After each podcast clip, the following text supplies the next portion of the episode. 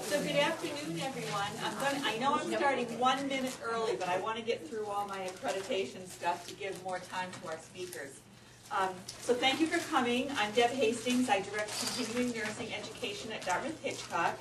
And uh, we're really excited to uh, see you here at our second session of our nursing research grand rounds. Uh, This one is entitled Evidence-Based Practice, Addressing Delirium in the Critical Care Setting. And just so you want to, if you want to note this, our next nursing research grand rounds will be September 14th, and the following one is December 14th. So just put it in your calendar to make sure you can join us. And I also want to welcome everyone who is joining this session online. Um, Be sure to sign in if you're here in the room. You must attend at least 80% of the program in order to receive credit. And this activity um, carries one contact hour. For folks who are viewing online, Judy Langhans is here and she's monitoring her email, so she's not checking her email while you're talking. She's actually monitoring her email um, during the presentation. So feel free to email her with any questions, um, and she will relay them to the speakers um, at the conclusion of their presentation. Also, for folks who are online, we'd like you to email Judy within an hour after the completion of the program, letting her know that you participated. Um, she'll need your name, um, your uh, license, and uh, either LPNRN, uh, APRN, whatever that might be, and your zip code. And Judy's email is judith.m as in May, dot langhans, L-A-N-G-H-A-N-S, at hitchcock.org. Everyone attending today will receive a link to an online evaluation after the program. Um, and uh, even if you don't need the credit, we would appreciate it um, if you could return that evaluation because we do plan future programs in part based on your input. Um, let's see. The learning objectives for today's program are, will be part of the slide set. And um, let's see. We want you to know that neither our speakers nor anyone on the planning committee has identified a financial interest or a relationship with a commercial entity, and no one refused to disclose. I think that's it. So now I get to introduce our speakers. This is Natalie Kennett, for those of you who don't already know her. Natalie is the clinical nurse specialist for cardiovascular services. She received her BSN from St. Anselm College and her MSN from University of Phoenix. And this is Sarah Chin, and Sarah's a clinical nurse on ICCU CISCU. And she received her bachelor's degree from Norwich and is working on her master's degree in Norwich. When are you going to finish? Um, finish in August. Awesome. So, all right. That's great. so, without further ado, I'll let you take it away. Thanks. Um, so I know that the original message had been that um, Margaret Emmons was going to present this, and we have been working on the team together. And uh, Margaret unfortunately could not be here, so I am just going to take over and go with it. Um, so thank you, everyone. We um, are presenting on our journey through um, using the evidence-based practice Iowa model um, to promote quality care in the CVCC and ICCU on a project that really is kind of very near and dear to our hearts at this point. So just to go through our objectives, we're going to talk a little bit about the Iowa model of evidence-based practice to promote quality care, uh, talk about the steps of the model used to research findings and to improve patient care and how we applied this to our practice change in ICCU and CVCC. So the purpose of the Iowa model, it really allows nurses to focus on knowledge and problem-focused triggers, leading staff to question current nursing practices and whether care can be improved through the use of current research findings. And that is a quote from Marita Titler, who is actually what got us started on this project. And this is, and I know that you can't actually read it. I printed it off on a slide to try to see if I could like get it to look better, and I was like, nah, I still can't read any of those words. So this is an example of the model, and I'm going to break it down as we go through today. Um, but this is kind of what it looks like in a table format, if you will. So the Iowa model really guides clinical decision making and evidence-based practice implementation, both the practitioner and organizational perspectives. The steps of the model include the selection of a topic, forming a team, um, evidence retrieval, literature search, grading the evidence, developing an intervention based on the evidence, implementing the intervention, and then evaluating the intervention. We did it a little bit backwards in that we really picked our team first and then went through trying to decide what our topic would be because we covered two the same, similar, but also very different units. Because we were focusing on critical care, and then we also had a step down med surg unit trying to decide something that would impact both areas. So when selecting a topic using the Iowa model, um, the format that we used is PICO. So the question um, is asked, and it goes through the population of interest, the intervention that you're hoping to implement, a comparison of what you will do, and then the outcome that you're hoping to really achieve by doing all of these things and through your evidence-based practice. Things that you want to consider when picking a topic, really thinking about the priority and magnitude of the problem. So is this something that you can take on? Is this going to be too big? Is this going to be too small? Does it really not have a very small um, focus area? The application of all areas of practice. Again, we had two areas when we were thinking about it. We had two areas that we had to cover and it had to impact them. So it was both a critical care unit and a step down unit, but at least covering the same types of patients. So it's all cardiology, cardiac surgery patients the um, contribution to improving care, the availability of data and evidence in the problem area, the multidisciplinary nature of the problem, and the commitment of staff. So on Monday, September 15th, 2015, we were um, very lucky to go to an evidence-based practice clinical inquiry workshop at the Hanover Inn with Dr. Marita Titler, who is really an expert in evidence-based practice and implementing that and using the Iowa model. And it was a really awesome experience for our team. Um, she, there were multiple teams there, and she really helped us work through our problem statements and to help us decide, you know, narrow our focus and really think, is this a project that's going to be meaningful, and what do we want to get out of this, and how will we implement it, and really helped us start thinking of what our next steps would be. So it was a really valuable experience for us to have, and it helped us build us as a team too, because some of the people in the group didn't really know each other very well, um, which we'll get into, but so it was helping form the team as well, which was very nice. And she's from the National Nursing Practice Network, which just the mission statement of that is to foster exceptional healthcare outcomes of individuals, groups, and committees receiving nursing care in a variety of healthcare environments advance professional nursing practice through application of evidence in care delivery, support nursing leadership development for evidence-based practice, and increase the understanding of mechanisms and strategies that foster the use of evidence for those delivering healthcare services. So that's a lot of words. So going through this, our first, we again, we did it a little backwards. We had our team first because we all were very interested in going to this workshop and said, well, we'll just make a team and then we'll think of a question that applies to everybody and we'll go from there. Um, but our question we ended up coming up with after going through a few was um, the population is the cardiac surgery, cardiology patients in both the CVCC, our critical care unit, and our progressive care unit, the ICCU, CISCU. Um, we wanted to um, using the confusion assessment method or CAM ICU scale and the CAM scale to improve recognition of patients suffering from ICU delirium and prompt proactive intervention to minimize consequences of delirium. Um, use, of, use of the CAM ICU and CAM scale on every patient who meets screening criteria, and then our outcome would be improved recognition of delirium. So this was kind of sparked um, because there is a larger group um, that is working on, that it's the ICU Liberation Group, it's working on um, delirium, and they had put in the CAM ICU into EDH, and they had really great success in the ICU. Miriam can, they had somewhat Moderate success. initial success. Moderate initial success. A little bit better than the CVCC had, and one of our um, members of the group was a CVCC nurse who's our, our practice area council leader and she said, you know, this is a problem. We have this assessment, but we're really not doing it. We don't understand how to do it. I don't, you know, people really are against it or just think there were a lot of comments about, well, I know how to assess for delirium and I can tell if my patient is delirious. I was like, but can you? Can you really tell? So we really wanted to dig into that a little bit deeper because we weren't using a scale that was available and why weren't we and what could we do to help with this assessment and to make people help people understand why the scale is so important.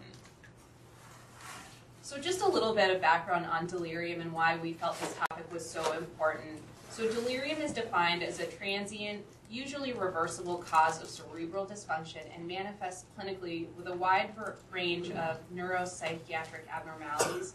It can occur at any age, but it occurs more commonly in patients who are elderly and have compromised mental status, especially patients that have been admitted to the ICU or have been intubated.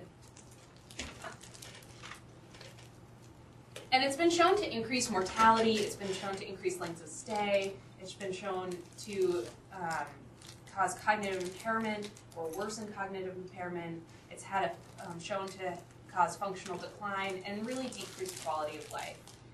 And one of the things that really spoke to us was looking at patient stories about delirium and their experience with it. Um, and as we talked about this more with staff and as we've gone through this and talked about it more, that really has come out in that people are recognizing that they have, may have had a patient that had delirium and really not thought about it at the time, but now in retrospect are thinking, oh my goodness, like what must that have felt like for this patient who just felt uncomfortable telling me that they were, you know, seeing bubbles floating in their room or um, you know, they felt scared, or they came back to me after and told me that, you know, the whole time they thought that, you know, that sitting in my hospital room while CSI was on, I thought I was stuck in a prison break, and it was really frightening for me because I was a prison guard before I retired, and it was really frightening to me because that was one of my worst fears. So a lot more has come out, but that is one of the reasons that we really, really wanted to focus on this because it is all about the patient and the patient story, and this is a very scary experience for patients and does have a huge impact on their stay and their quality of life. So a little bit about delirium more. Um, so it affects 11 to 42 percent of medically ill patients and complicates 24 to 89 percent of hospitalizations for elderly patients with dementia. Nurses play a key role in recognition of delirium, yet delirium is often unrecognized by nurses. Signs and symptoms such as acute onset, fluctuations of symptoms, inattention, disorganized thinking, memory impairment, perceptual disturbances, psychomotor agitation, retardation, and changes in circadian cycle and the hypoactive variant are not recognized. So people often say, well, it's very clear to tell when a patient is delirious and they're telling you, I, I see bubbles on the walls and that's really strange, or they're really acting out and getting anxious, and you can really see that, but that hypoactive delirium often goes unrecognized because they're quiet, they don't want to tell you about it. You know, maybe they aren't able to tell you about it. We don't know what they're experiencing, and so we're not able to recognize it. Um, I don't know if you have anything to add as far as what patients have. with patients' experience. Um, well, I've also been called a friendly zombie during the night shift, so I think that was also one of the, Yeah, but there have been many. yeah. And in the IC, in, and at least in CVCC, I think we had somewhat of an awareness of this. Um, ICC, one of the things that we noticed that is that really we weren't assessing for it at all, and one of the common things, oh well, they're just wifty. So how many how many people have said, well, this patient's just wifty and just passed it off as a, oh well, that's a thing that happens. But really, what impact is that having for that patient, and how can we manage that better? So some of the hallmarks of delirium decreased attention span and a waxing and waning type of confusion, cognitive, emotional, and behavioral symptoms. Some of the symptoms include clouding of consciousness, difficulty maintaining or shifting attention, disorientation, illusions, hallucinations, fluctuating levels of consciousness, uh, dysphagia, dysarthria, tremor. So it's just there are so many things that this can affect, and it, there are, I think, one thing we found again through this project is that people only recognized a few of these and really associated it with hallucinations or disorientation, and didn't really think about all of the other signs and symptoms that really went into to delirium. So again, we did it a little backwards. We'd already had our team formed, but we did add on to our team after. So the second step in the Iowa model is forming a team. And it's important to realize that the team is responsible for development, implementation, and evaluation. So you want people on the team that are really engaged in this, but also are in a position that they can help influence it. So we had a really good um, multidisciplinary team, I think, mostly nursing, but um, in a variety of settings and roles. The composition of the team should be directed by the chosen topic and include all interested stakeholders. Again, we did it backwards. Um, a bottom-up approach to implementing evidence-based practice is essential to, as change is more successful when initiated by frontline practitioners rather than imposed by management. So, our team um, was me, um, Sarah, Jane Womack, uh, CVCC nurse and the Practice Area Council chair for CVCC, um, Karen Thorpe, who is PT, Bethany Albrecht, who is an RN unit supervisor for ICCU, SISQ, and CVCC, and then as we went on, um, and Margaret was on the original team as well, who's a nurse practitioner on the um, ICCU, SISQ. And then as we went on, we added a few more people. Um, so some of the clinic nurse, clinical nurses. So Genevieve Loria is a CVCC nurse. Um, Tabitha Gazal is an ICCU SISQ nurse. Josie Kenny is an ICCU SISQ nurse, and Sarah Gabrowski is the same. And they were really excited about this project when they heard that we had gone to the the conference and wanted to really be engaged in this and have been fabulous in doing helping us read many, many, many articles and tell us what they thought about them. Um, and so that has been really great. And really taking advantage and using the practice area council to really spread the word really helped as well. So we have a, a solid group that will really be able to help implement as we roll out on the floor. So the third step is evidence retrieval. Um, so there are many databases available to be searched, um, and so we searched them all um, and spent a really, I think we've really spent up to this point a bulk of our time really doing this because there is so much information out there on delirium right now that we really wanted to do our due diligence and make sure that we were looking at everything that we could, especially focusing on the cardiology and cardiac surgery patients. Um, and one, you know, one of the articles that I found the most interesting was an article that was written about um, patients that is um, surgical patients. So it's a traditional surgical aortic valve replacement, and then comparing it to um, a transcatheter aortic valve replacement, which is a relatively new procedure that we do. And to see that article comparing the levels of delirium in them and showing how less is actually in the tran- the TAVR, the transcatheter aortic valve replacement, and reading that and thinking about, well, yeah, we don't. They're under conscious sedation. We don't intubate them. They their length of stay is a lot less, and um, so it was really interesting to see that and to really see how, oh yeah, like these things do really impact. Being intubated and being in the ICU really does impact um, if you're going to get delirium. So through, through reviewing these articles, um, really the questions that you should ask, so what's the question posed by the study? What is the design of the study? What is the description of the sample?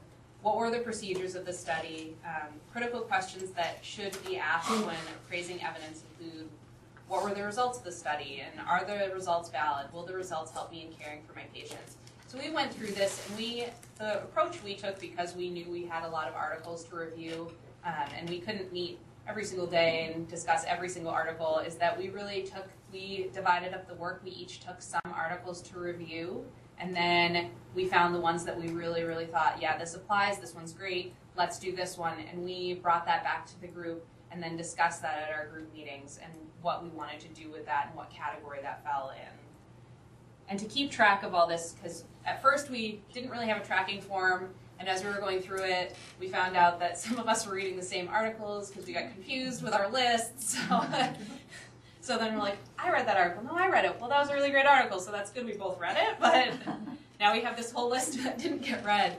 So we started um, creating a tracking sheet that we put on our SharePoint site so that we could all access it um, and keep track of who read what article, what did it mean, and did we think it was helpful. So just the things that we really kept on this form, the author, title, journal, and year, the purpose, objective, the study design, sample size, the instrument or patient eligibility, findings, outcomes, and then any comments that we had. And so an example of one is here, which I'm not going to go through, but So once we had all of that, then we had to start grading the evidence. And I think we kind of did this a little bit as we were going, but to grade the evidence, the team will address quality areas of the individual research and the strength of the body of evidence overall. once the evidence has been gathered, evaluated, and synthesized, one should determine if there is enough evidence to support a practice change.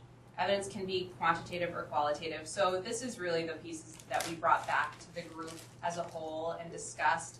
So um, again, we read all these articles and then we would all come back as a group. And if someone couldn't be there, we had that tracking form to look back and we could put in the comment, this one wasn't helpful, or this one had this piece of information that was really helpful, but you know, I don't know if we ne- necessarily need it if we find one that's really, you know, a lot better that we can use. So that was it was really good. It was a really good experience for all of us, especially I think some of our the our additions to the team who hadn't necessarily read articles in that way before or really thought about it. At first they were really hesitant to I'll take those articles. Can I take one article? And didn't really know, like, I think it was good. So we were able to talk through that as a group to say, well, what would make this article useful to us? What does it tell us? What does it talk about? And so then the next step was developing the intervention. Um, so the team members came together to set recommendations for practice. Um, the type and strength of evidence used in practice needs to be clear and based on consistency of replicated studies. The design of studies and recommendations made should be based on identifiable benefits and risks to the patient. Um, and this sets the standard of practice guidelines, assessment actions, and treatments as required. And so um, we decided, again, we kind of knew what we wanted we knew what we wanted to do. We were going to implement the CAM ICU, um, and we were looking at how had this successfully been done, what education could we apply, and then what do we do with that? So one of the things we had talked about in this was, okay, we're asking nurses to complete this assessment, but what does that mean? So it doesn't have a lot of meaning if I ask you to do assessment and then you say, okay, this patient is is CAM ICU positive, but now what? So we realized that we also have to talk about what interventions come after that because we can't just talk about the assessment without the interventions. Um, so we also then had to kind of go back and say, okay, now we have to look at the interventions. And one of the sites that has been really amazing and helpful um, is that ICU um, delirium, ICU liberation website. We've looked through the ABCDEF bundle because they wanted to go through almost the entire alphabet, which is dramatic, but um, which has been really helpful. And Miriam's been awesome too because Miriam is leading that group for the ICU and has been really helping us to push along and to think about it in different ways. Um, and so, just as an example, um, so this is the CAM ICU. And so, this is how we would assess our patients. It is an EDH now, which was also a struggle because people were not really understanding how it worked and how to make it work in, in EDH and getting frustrated with that and feeling like, well, I just can't do it. I just can't do it. I don't know how to work it in the computer, so I'm not going to do it. And I, I, I did it. But not having that hard data going through each step, often steps were skipped. People didn't understand how to use it. One of the comments was, well, I can't use it on my intubated patients. And we're like, no, that's who it's for. It's for your intubated patient. So really getting people to understand what this is for and how to use it. And so the other thing, and I'll get into it, is that you know people people love badge cards. They're really great. So people are like, well, let's make a badge card of this. And the ICU had made them, and they are very large. And so people are like, maybe we don't want that. I don't want a badge card. So people were really struggling with some of these things, like the I mean, on, on a good day, I'm a very poor speller, so I would probably fail the inattention because I'd be like, wait, what? What letter did you say? I don't know. So remembering how to go through um, some of the inattention where you have to spell out and have the patient squeeze your hand um, with A, with the letter A. And of course, we picked Save a Heart as ours because we're cardiac nurses and that's what we do. Um, and then people were really struggling with the disorganized thinking. Again, we probably are all mostly delirious at a baseline because um, we could not remember these questions. And we're thinking, oh God, how are we going to remember these questions to ask people? Because we're going to get in there and be like, oh, we got to the questions part. Now I have to remember what I'm going to be right back. I'm just going to go get a sheet with the questions so I can ask you And then the other piece of it was um, the ICCU. So the ICCU CISCU is not a critical care unit. this would not be an appropriate tool for them to use. So how, what do we have for them? And there is the confusion assessment method, which is just the regular old CAM that can be used on a med-surg progressive care floor. So we've been talking a lot about how to use that and get that because this had at least been on the radar of CVCC nurses. They'd heard of it. There'd been some presentations. They've had some knowledge that this was a thing that they should be using. In ICCU SISCU, this really has not even been on the radar at all. They hadn't thought about it. We really haven't talked about delirium all that much and how to use the CAM and what does that mean and what do we do with that information? Where do I even document it?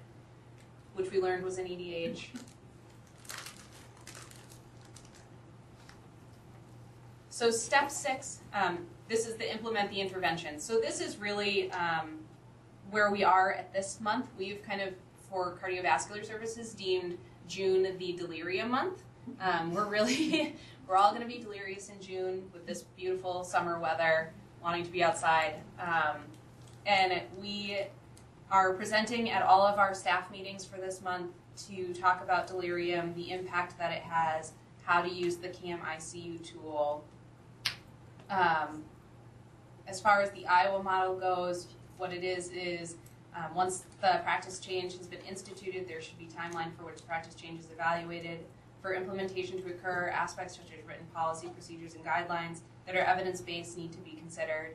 So we have we are implementing our practice now, um, doing a lot of education about the CAM on ICCU SISCU, um, reiterating again for CVCC the use of the CAM ICU, how to use it. We're going to be making um, badge cards for staff to use that are just instead of the the giant badge card with all of that information, the pieces that people forget. So having the the spelling and the questions on here so that people can be like, okay, let me get to the questions. I can ask you instead of trying to find a piece of paper or put it, you know, hang something in the room that falls off the wall or tape something to the the med cart because those are all things that we've talked about and people are like, that's not going to work. I don't want to do that. I, I wouldn't use that. Um, and then really talking again, really talking about the patient cases. And I think that is what will speak the most to people as far as delirium goes because it, it is such a huge impact and it is something uh, that we really, I think, don't think about as much as we should. And so we're really hoping to raise that awareness. And then talking about now that we've done the assessment, what do we do after that and what do we do for interventions for these patients? So, how do we, I've assessed you, so what can I do to help you? which there are very clear guidelines on that also um, that we found through all of our um, research. So again, June staff meetings, um, we're going to include education regarding delirium, the CAM ICU, the CAM, um, and nursing specific interventions such as early mobility, um, really orientate uh, for ICCU like day night orientation, focusing on that. Um, and pain management. Um, we're working with our providers to be more aware. We've done a lot of talking. I know at our last practice area council in the CVCC, um, we started talking about this, and somebody said, "Well, you know, we can't not manage their pains. We have to keep their sedation up." And I said, "You know, that's an interesting statement because those are two different things. So we can sedate people and they look super comfortable, but that's just because they're sedated, and that's not managing pain because it's something different. It's something that is really a, an intervention that is really talked about is managing pain, but also decreasing sedation. So that's something that we're hoping to work on going forward with this project. We also are lucky enough, we got an INBRE student for the summer, um, which will help us with the nursing education on 4 East. One method that we found for our staff that is really helpful is just in the moment, side by side education. So we present at, you know, staff meetings and we have it in huddles and we have it on a weekly um, reminder and still feel like, oh, I've never heard of that. And so we found that it's really helpful and we're lucky enough to have this INBRE student that can go do really that one-on-one education in the moment to say, you know, did you do the CAM on this patient yet? Here, let me show you where it is. Let me show you how to go through it do you know why we're doing this and what interventions can we do to help this patient so we're really excited about that and then collecting some um, data also Yeah. What's an INBRE student? You want me to answer that? Yes, I do, because I don't know exactly. the So there's a full- national grant that is run through the Dartmouth College that supports the um, promotion of science and advanced degrees in undergraduate students. And nationally, it's been focused on um, bench researchers, but the Dartmouth College Group had the good wisdom about six years ago to approach Paula and others here at the, at Dartmouth to include nursing. So it's the only INBRE grant in the country that has nursing students. So it's really exciting. So four undergraduates were chosen from 18 applicants this winter to come and spend 40 hours a week for the whole summer doing research projects. So they're there to work with the researchers. Some examples of past research that's been done, um, a manuscript was just submitted this, about two weeks ago with someone working with Bridget Logan in PD urology, and they just submitted a manuscript, and she was able to actually get credit for that over the course of the next school year. So it's a fabulous program, and um, they're coming next week, so we're having a welcome breakfast for them. They're gonna be here on campus, and so if you see them, say hi to them and welcome them. And, and many of them have been hired after their INBRE experience. Is anybody in here, because I just started with this, is anybody here was an INBRE student? I'm not sure I didn't miss anybody. But we have them in multiple units across the organization. So it's a fascinating program. Thank you. Thank you. You're welcome. Um, and then again, the badge cards that we are gonna make that are much smaller and less dangerous. I was just gonna make a suggestion with the badge card. Yeah. Um, I don't know if EDA, I don't know um, Epic very well, but when I used Meditech for umpteen years as an RN, we had smart links, not smart phrases, but smart links to our intranet that in those order sets, we could just click on that smart link and it would pull up those questions and because we got tired of the badges and lugging that stuff around. So It's I don't know all if in EDH. EDH right now. It's Huh? all it's all in EDH right now. Oh, it's all in flow sheet row information. Um, so if people don't have that little thing expanded, then they can't see it. But all you have to do is pop it over and it's there. Mhm. Whether or not people want to use that is something that's very difficult. Yeah, but when it. David and I designed it in EDH, we very specifically had that that flow diagram in front of us with all the questions there, so people could. Um, you know, because with the CAM ICU, it's interesting. You don't necessarily have to do the whole thing. Mhm. You, if you have a patient that is awake, alert, and oriented, never had any changes, you do the first question. That's it. Sure. you're. And so it has to populate based on what you answer. So that's why it's all built in there. But people use it in interesting ways. Yeah. Yes. Yeah, I think that was part of it is that um, some of our people are really good at using EDH and know how to do that, know how to find it, and are, and then we have the group that are just really set on these badge cards and like Got it. I need it in a I need it in a form that I can look here and like but it, sure yep yes. So yeah I totally agree. I mean it's right there but one thing that has been people really want these badge cards so we're gonna make badge cards just smaller less sharp and dangerous ones the first round was yeah. a little aggressive So the next step in using the Iowa model is um, evaluation of the intervention. So um, evaluation is essential to seeing the value and contribution of the evidence in the practice. And so we're really, um, with the INBRE student, again, we're going to have her doing a little bit of reporting for us, seeing what we can pull out of EDH, and also um, really watching practice and evaluating to see how we're doing. Are we using the um, CAM and CAM ICU more? And are we noticing more patients with delirium? Are we identifying them early? And are we putting implement are we putting interventions in place to help manage these patients to reduce that risk, that the consequences of delirium? And so, sorry, I speak very fast. Um, so translating evidence into practice takes time. Um, evaluation of the evidence and development of evidence-based practice will empower nurses, um, and collective work and the use of tools such as the Iowa model can assist nurses with evidence-based practice.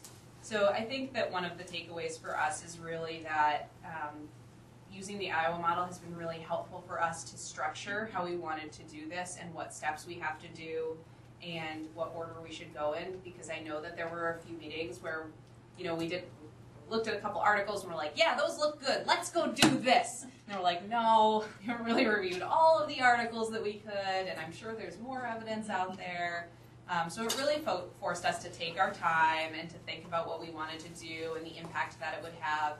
and then making sure that we had all the right people on the team um, and getting that buy-in. Again, bringing it back to the practice area councils was a awesome step that we did that was really helpful because we have that awareness now and we got to hear some of that feedback from staff. The like the well, my patient's sedated, so they're not in pain. Well, that doesn't mean that. Or the I know how to assess for delirium. I just go in and look at my patient and I can tell right away. I'm like, hmm, okay, maybe. So we got to hear that, and then we got to hear the good stories too, where people said, you know, I had this patient one time that, and he comes in and sees me every year when he has his clinic, you know, his primary care visit. He comes in and he'll try to see me and say, you know what, I'm I still try not to be mad at you because I still remember you and I'm still scared of you from my experience. And I know that it wasn't real, but I still emotionally carry that. And so hearing those experiences really also help drive us to say this is the right work, this is really what we want to do, and this is going to have an impact on our on our units. Do you have anything? Yeah, I kind of covered it with So, like I said, I talked really fast, and that was all the slides that Margaret had. So, does anyone have any questions? Yeah, nice job. A lot of work in that.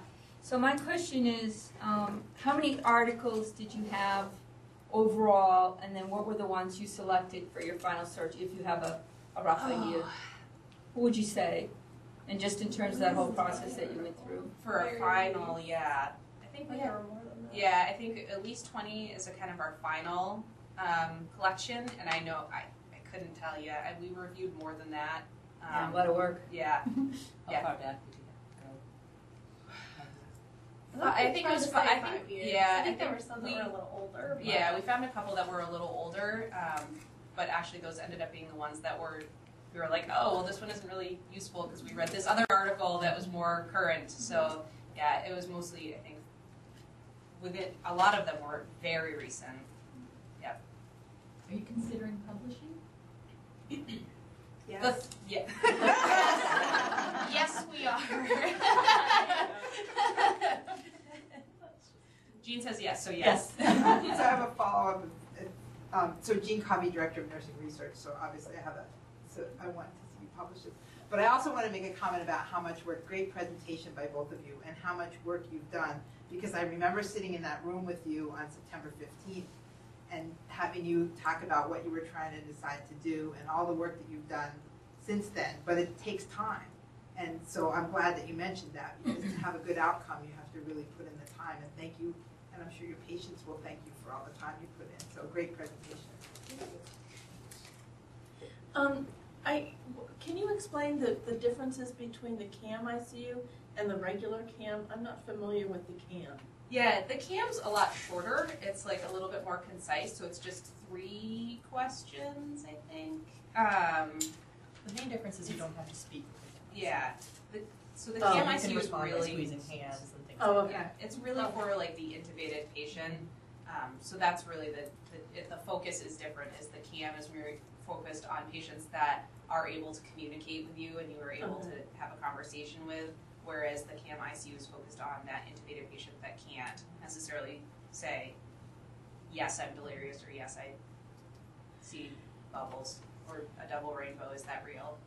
So it, it is, it, it appears to me that it's easy to be demented and delirious. Absolutely. Okay. Yes, and that is one thing that, um, again, we went through this, is that they're different, but they can happen at the same time. So dementia is that steady decline over time that is permanent, and this delirium is a short, um, quick onset and reversible experience, but they can happen together. And often patients that are demented do get delirious because we've taken them out of their normal routines and their normal settings and put them into the hospital with all these procedures and things they're unfamiliar with. And so recognizing that the delirium is on top of the dementia and treating that appropriately. So yeah, that's a really great point, Sheila. Yes, Jeanette. Um, were there any? I think when I run into, because I'm on the floor, on the cardiology floor, and I think usually I'm clued in a little bit when the family says, you know, dad just doesn't seem right. Like it's my first time meeting him, and especially those very hypoactive people that you know, I just think, oh, he's sitting in the sun, he's reading the paper, he's doing his usual, and he's just quiet. And then the daughter comes in and is like, that is not my dad. And I'm like, mm-hmm. oh, really? Well, okay, let's figure this out. You know, I thought he was just, you know, doing his thing. So, is there any, did you read anything about the family component and their communication with us? Because I think that's a huge thing for me on the Absolutely. floor because I don't, I've never met them before. So, Yeah, you that know, was a I, I do say wifty because sometimes they are, but is that a new wifty, an old wifty? I don't know. Yeah. I think we, we talked about, about, like, starting, not only educating staff, but also bringing it to families Yes. too. So then, that, sometimes families, they don't say anything to you, and then they just kind of like let it be, and like, okay, well, maybe this is just the process, but it doesn't help us as caregivers mm-hmm. to know, like, you know, is that his normal, is it not? So if we provide families with that education, mm-hmm. then they can be also components in their care. Or they'll be like, oh, he, he had no idea on the phone what was going on. You know, where in person they're okay, but on the phone because it's so abstract. And Yeah. that helps me because I'm not talking to him on the phone, so. it's too dark. Should call into patients' rooms now.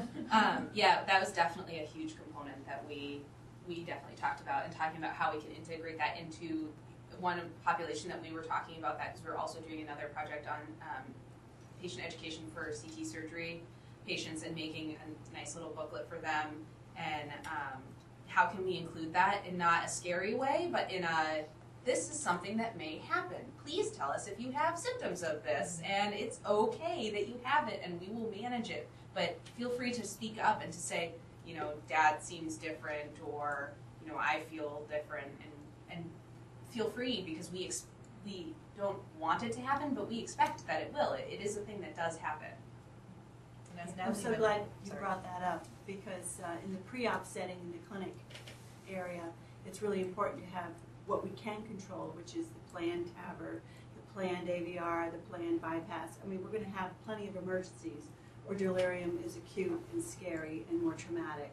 Whereas if you have this pre-op teaching that you're talking about, leaving that in would be important. Also, from another case management perspective, is homegoing or placement can't move a delirious patient. That has to be sorted. Dementia is one thing, but delirium, they have to remain acute. And we really need to dial in on, on treating this, and it's pain, right? Anxiety is pain, so it's, it's another thing to, re- I'm really glad to hear this strong work.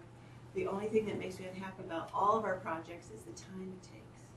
Because we're in such a fast society now, right? We have to get, we have to move on things, and that's it. It just takes time. So, yay, I'm glad you also have this person who can help you out this summer. The other thought I had was, who are your champions in your um, units who are gonna help roll this out and get the buy-in and have it incorporated into practice, just like when you're looking at the chest tube output or you're looking at other things that you're also looking at this. Who are your champions on the unit? Have you identified them? Yep. Great. So that um, they're the members of our team, the um, clinical nurses um, that are part of our practice area council. That really, again, they have really been engaged and excited with this project, and um, really are excited to start start moving forward with it. Um, and we have recent we hadn't involved them originally, and really have started to involve them a lot more now. So through the practice area council, um, that those are our set of champions.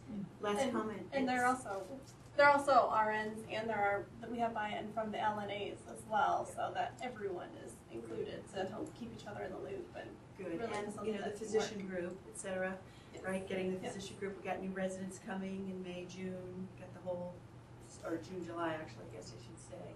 Very good, strong work here.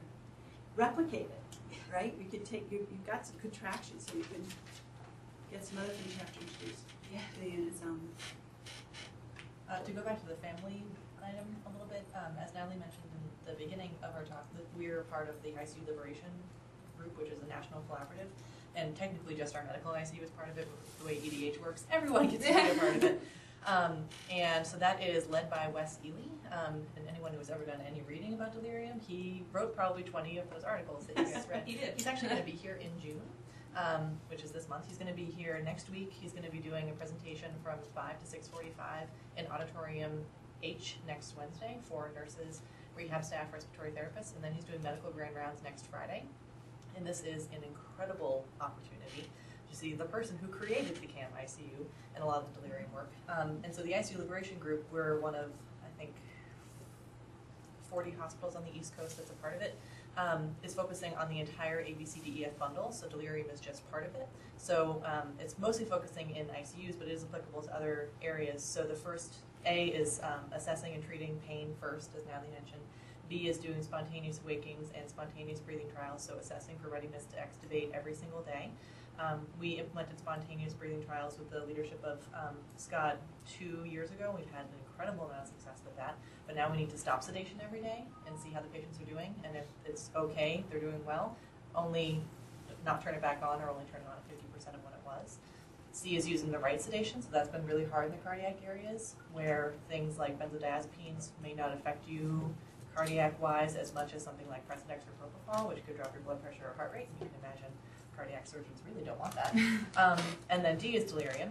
E is early mobility. We have some really great nurse champions that have been working on that in the medical ICU and the surgical ICU. We're trying to get more involvement from the CVCC, which has been um, wonderful. And then F is family involvement. So we, Karen Thorpe, who's on your project, has also been on our project, and she created this really great one-page handout based on um, a handout from Vanderbilt that has everything about what you can expect with delirium. And we actually included that in the new ICU handbook, which should be coming out soon. And so we have that in the waiting rooms. It's been approved by publishing. We can have it available for just about anyone. It's specific to critical care, but it's pretty awesome.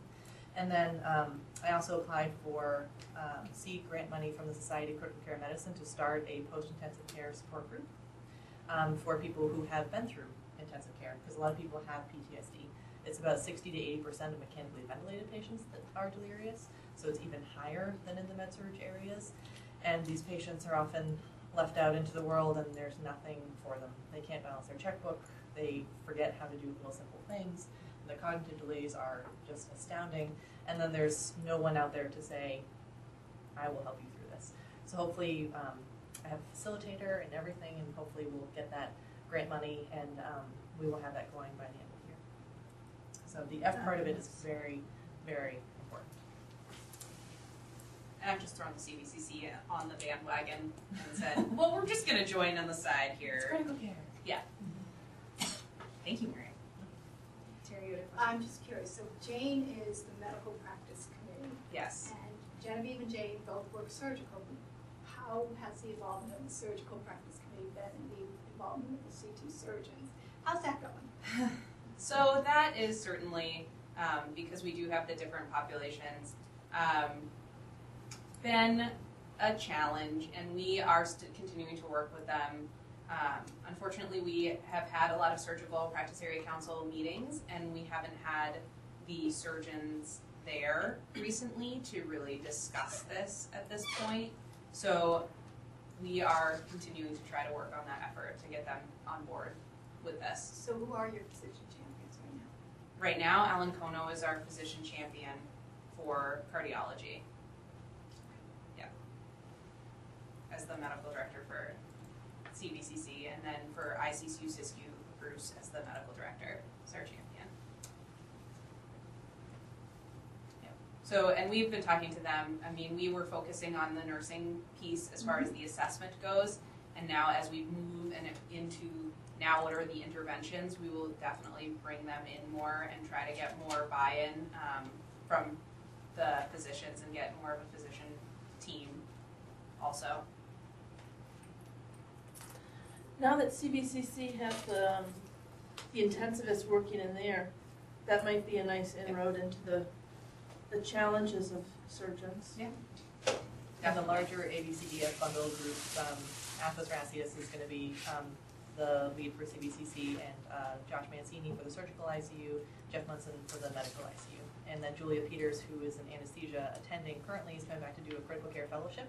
She's gonna lead the larger group with me, so we have, like, really good buy-in from the physician level for the big group.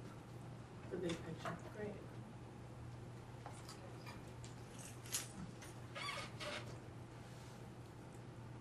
this isn't a question, but more of a comment. I just want to make a plug for an upcoming nursing grand rounds. It's in August, and it's actually the INBRE students that are going to be here this summer. They do a nursing grand rounds um, presentation of their experience, and in the past, it's been really impressive yeah. um, what they've accomplished over the summer. So it's going to be August 9th um, in Auditorium G.